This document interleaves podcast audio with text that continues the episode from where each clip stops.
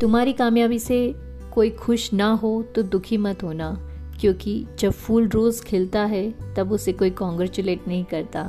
और जब सूरज रोज उगता है, तब सब लोग सो रहे होते हैं।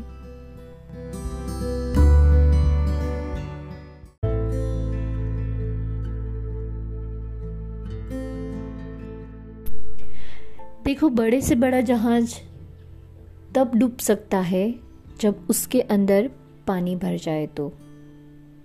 अगल बगल में पानी है तो उसे कोई फ़र्क नहीं पड़ता। वैसा ही तुम्हारा होना चाहिए।